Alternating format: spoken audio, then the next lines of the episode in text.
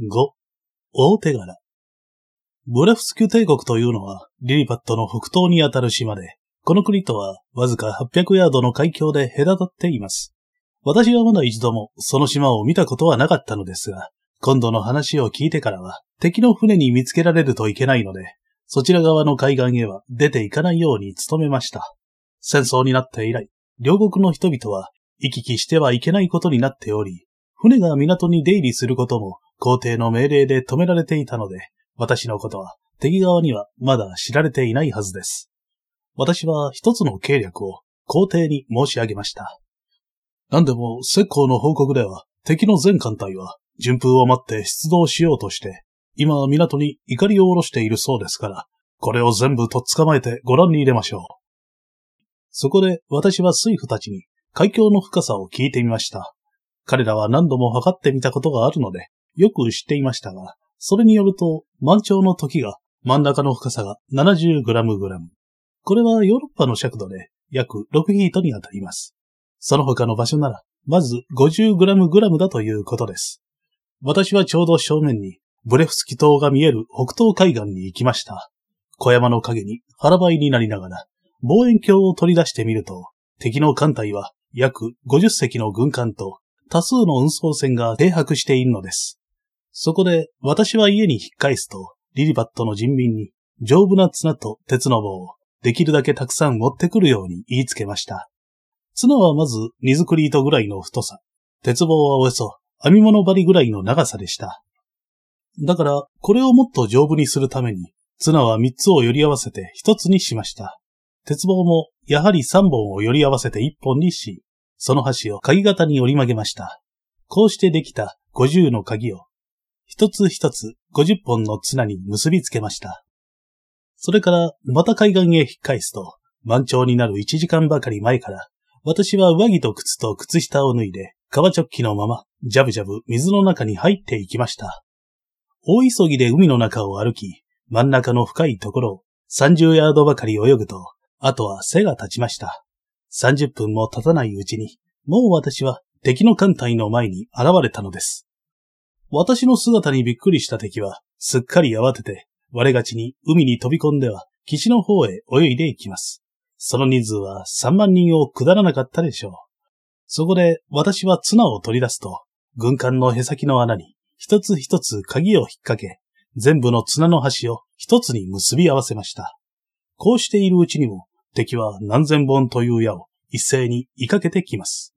矢は私の両手や顔に降り注ぎ、痛いのも痛いのですが、これでは全く仕事の邪魔になって仕方がありません。一番心配したのは目をやられることです。今に潰されはすまいかとイライラしました。ところが、ふと私はいいことを思いついたので、やっと助かりました。私には、あの身体検査の時見せないで、そっとポケットに隠しておいたメガネがあります。そのメガネを取り出すと、しっかり鼻にかけました。これさえあれば、もう大丈夫。私は敵の矢など気にかけず、平気で仕事を続けました。メガネのガラスに当たる矢もだいぶありますが、これはメガネをちょっとぐらつかせるだけで、大したことはありません。どの船にもみんな鍵をかけてしまうと、私は綱の結び目を掴んで、ぐいと引っ張りました。ところが、どうしたことか、船は一隻も動きません。見ると、船はみんな怒りで、しっかり止めてあるのです。そこで、また厄介な、骨の折れる仕事が始まりました。鍵のかかったままの綱を、一旦手から離し、それから小刀を取り出して、怒りの綱をずんずん切って行きました。この時も、顔や手に200本以上の矢が飛んできました。さて、私は鍵をかけた綱を手に取り上げると、今度はすぐ簡単に動き出しました。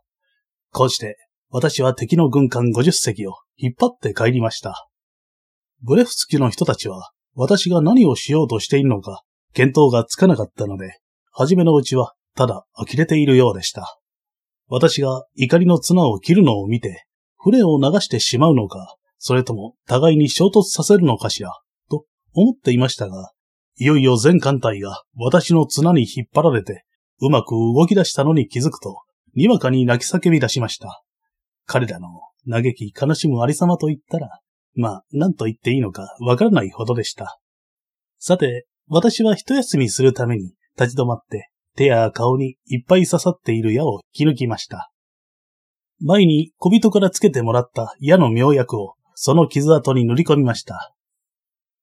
それからメガネを外して潮が引くのをしばらく待ち、やがて荷物を引きながら海峡の真ん中を渡り、無事にリリパットの港へ帰り着いたのです。海岸では皇帝も帝神もみんなが私の戻ってくるのを今か今かと待っていました。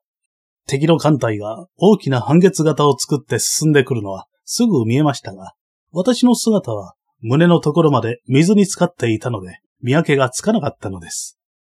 私が海峡の真ん中まで来ると、首だけしか水の上には出ていなかったので、彼らはしきりに気をもんでいました。皇帝などは、もう私は溺れて死んだのだろう。そして、あれは敵の艦隊が、今押し寄せてくるところだ、と思い込んでいました。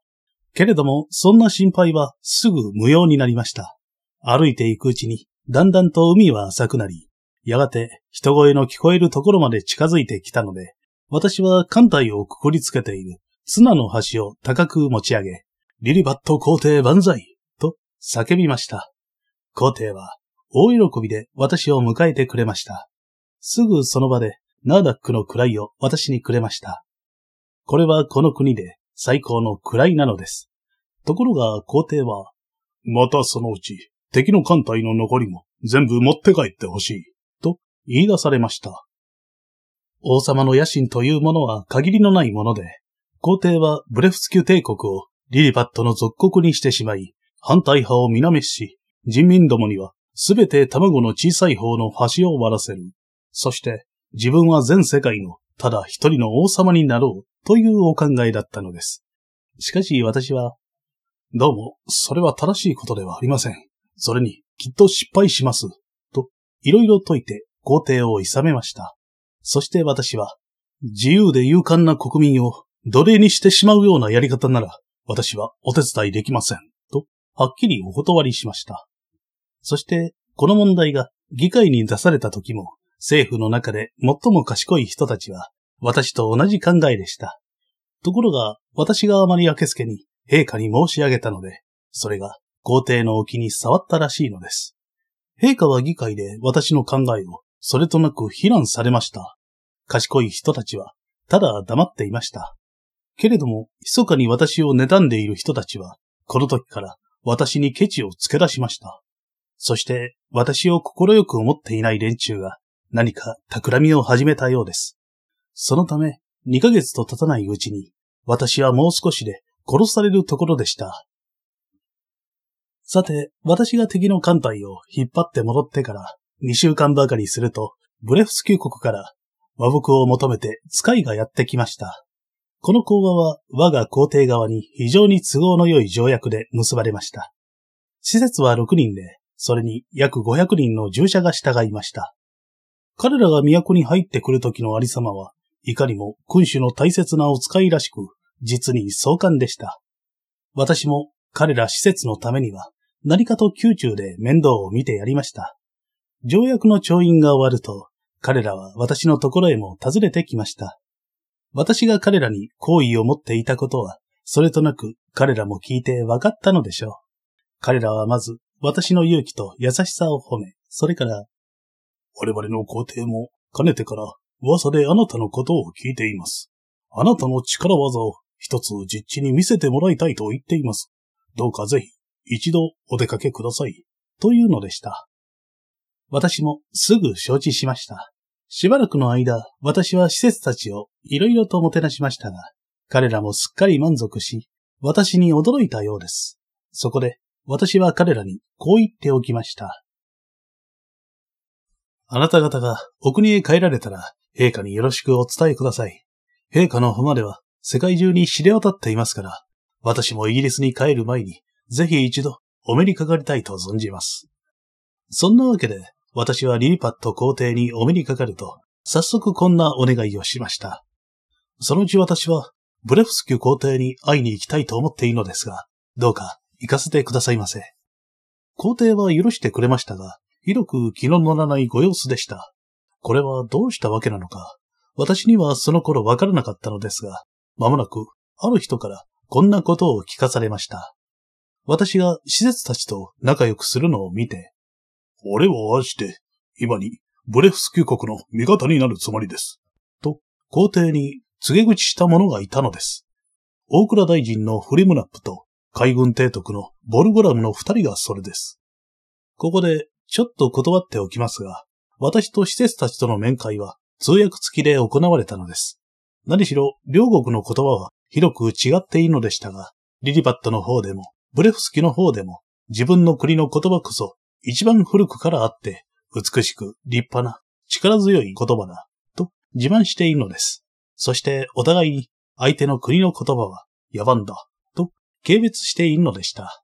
しかし、リリパットの皇帝は敵の艦隊を捕虜にしたのですから、腹っ端が強かったわけです。施設団には書類も談判もみんなリリパット語を使わせました。もっとも、この両国は絶えずお互いに行ったり来たりしているので、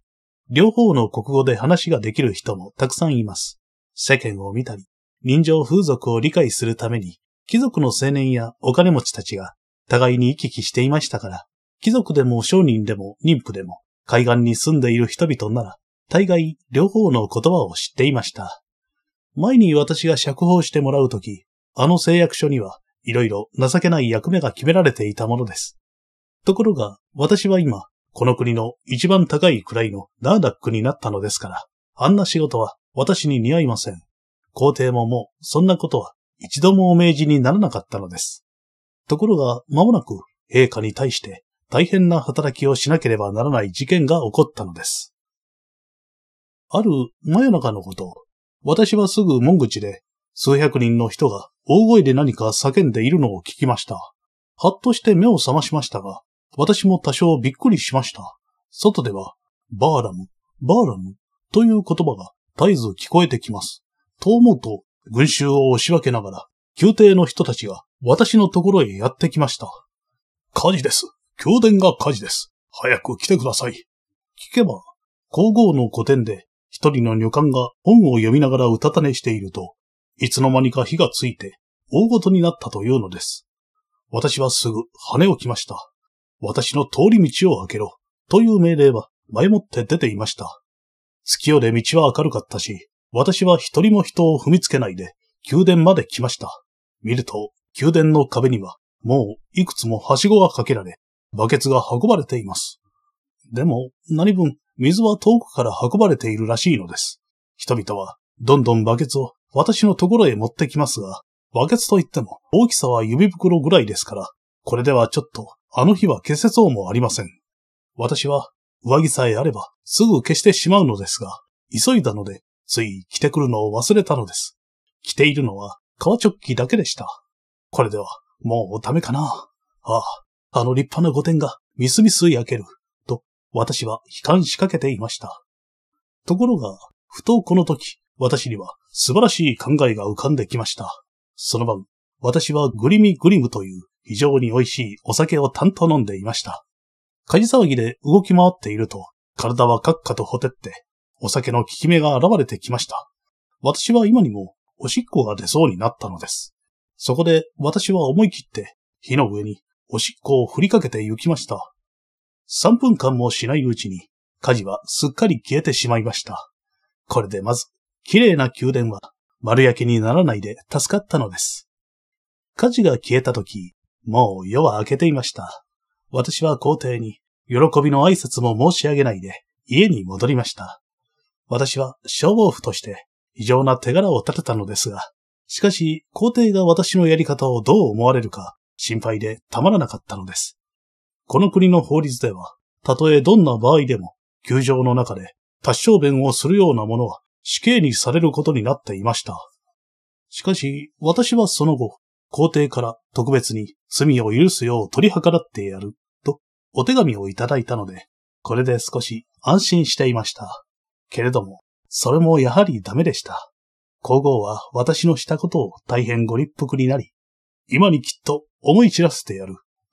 おそばの者に言われたそうです。そして元の建物はもう嫌だから修繕させないことにされて、宮中の一番遠い橋へ引っ越されました。さて、私はここでリリパット国の風俗を少し説明しておきたいと思います。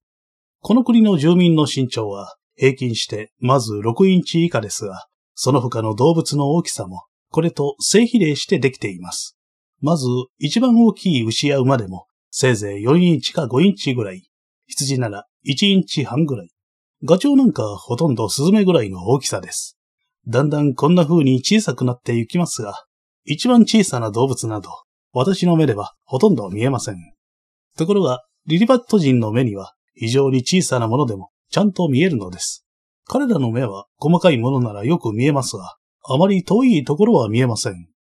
ヒバリは普通のハエほどもない大きさですが、リリパットの料理人はちゃんとその毛をむしることができます。それから私が感心したのは、若い娘が見えない針に見えない糸を通しているのです。この国で一番高い木は7フィートぐらいで、その木は国立公園の中にありますが、私が握り拳を固めてもすぐてっぺんに届きます。ところで、この国では学問も古くから非常に発達していますが、ただ文字の書き方が実に風変わりなのです。ヨーロッパ人のように左から右へ書くのでもなく、アラビア人のように右から左へ書くのでもなく、中国人のように上から下へ書くのでもなく、かといって下から上へ書くのでもありません。リリバット人は紙の隅から隅へ斜めに字を書いてゆくのです。リリバットでは人が死ぬと頭の方を下にして逆さまに土に埋められます。死人は一万一千月経つと生き返る。その時世界はひっくり返っているから逆さまにしておけばちゃんと立てると彼らは考えているのです。もっともそんな馬鹿なことはないと学者たちは笑っています。この国では盗みよりも詐欺の方が悪いことになっています。詐欺をすれば死刑です。盗みはこちらが馬鹿でなく用心さえしていれば、まず物を盗まれるということはありません。ところが、こちらが正直のために不正直なものに騙されるのは、これはどうも防ぎようがない。だから詐欺が一番いけないのだ、とリリパットの人たちは考えています。それから、防音も死刑にされます。恩に仇を持って報いるというようなことをする人は、生きる資格がないとされています。一人を官職に選ぶ場合、この国では才能より特技の方を重く見ます。政治というものは誰にも必要なのだから、普通の才能があればいいとされています。けれども、特技のない人は、いくら才能があっても危険だから、そんな人に政治は任せられないというのです。私はこのリリパット国に9ヶ月と13日間滞在していたのですが、ここで一つ私がその間、どんな風にして暮らしたか、それをお話ししてみましょう。私は生まれつき、手先は器用でしたが、どうしてもテーブルが一つ欲しかったので、庭園の一番大きな木を何本か切って、手頃なテーブルと椅子をこしらいました。それから200人の女裁縫師が私のためにシャツとシーツとテーブル掛けを作ってくれました。それにはできるだけ丈夫な布を使ってくれたのですが、それでも一番厚いのは、車よりまだ薄いのです。だから何枚も重ねて縫い合わせねばなりませんでした。女裁縫師たちは私を寝転ばしておいて寸法を測りました。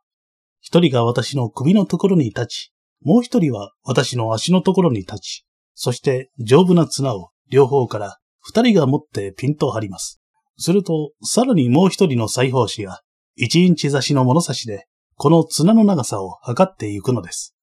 私は自分のフルシャツを地面に広げて見せてやったので、シャツはぴったり私の体に合うのが出来上がりました。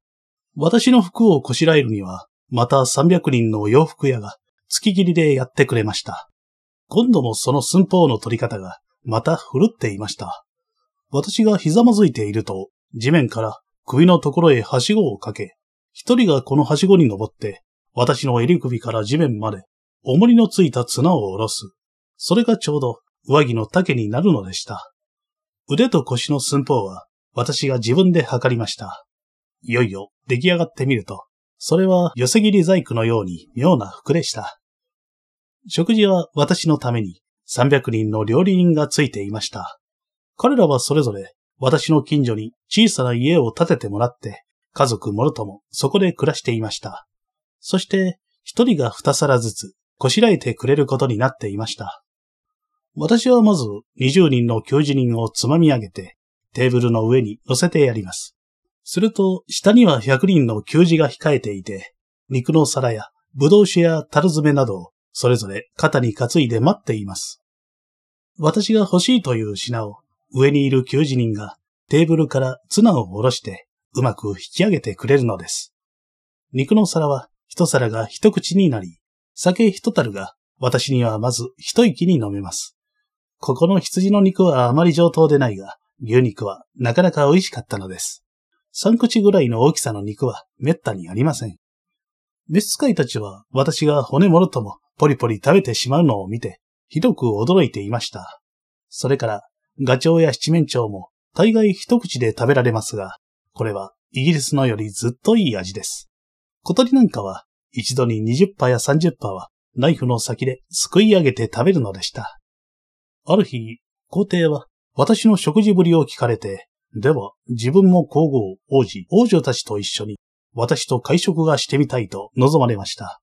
そこで彼らが来ると、私はみんなテーブルの上の椅子に乗せて、ちょうど私と向き合うように座らせました。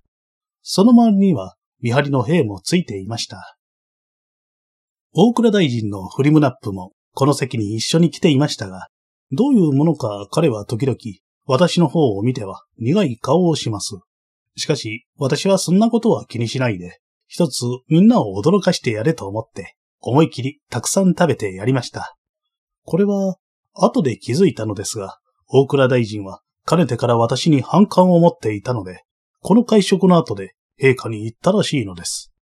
こんなものを陛下が養っておられては、お金がかかって大変です。できるだけ早く、いい折を見て、追放なさった方が国家の利益でございましょう。こんなことを言ったものと見えます。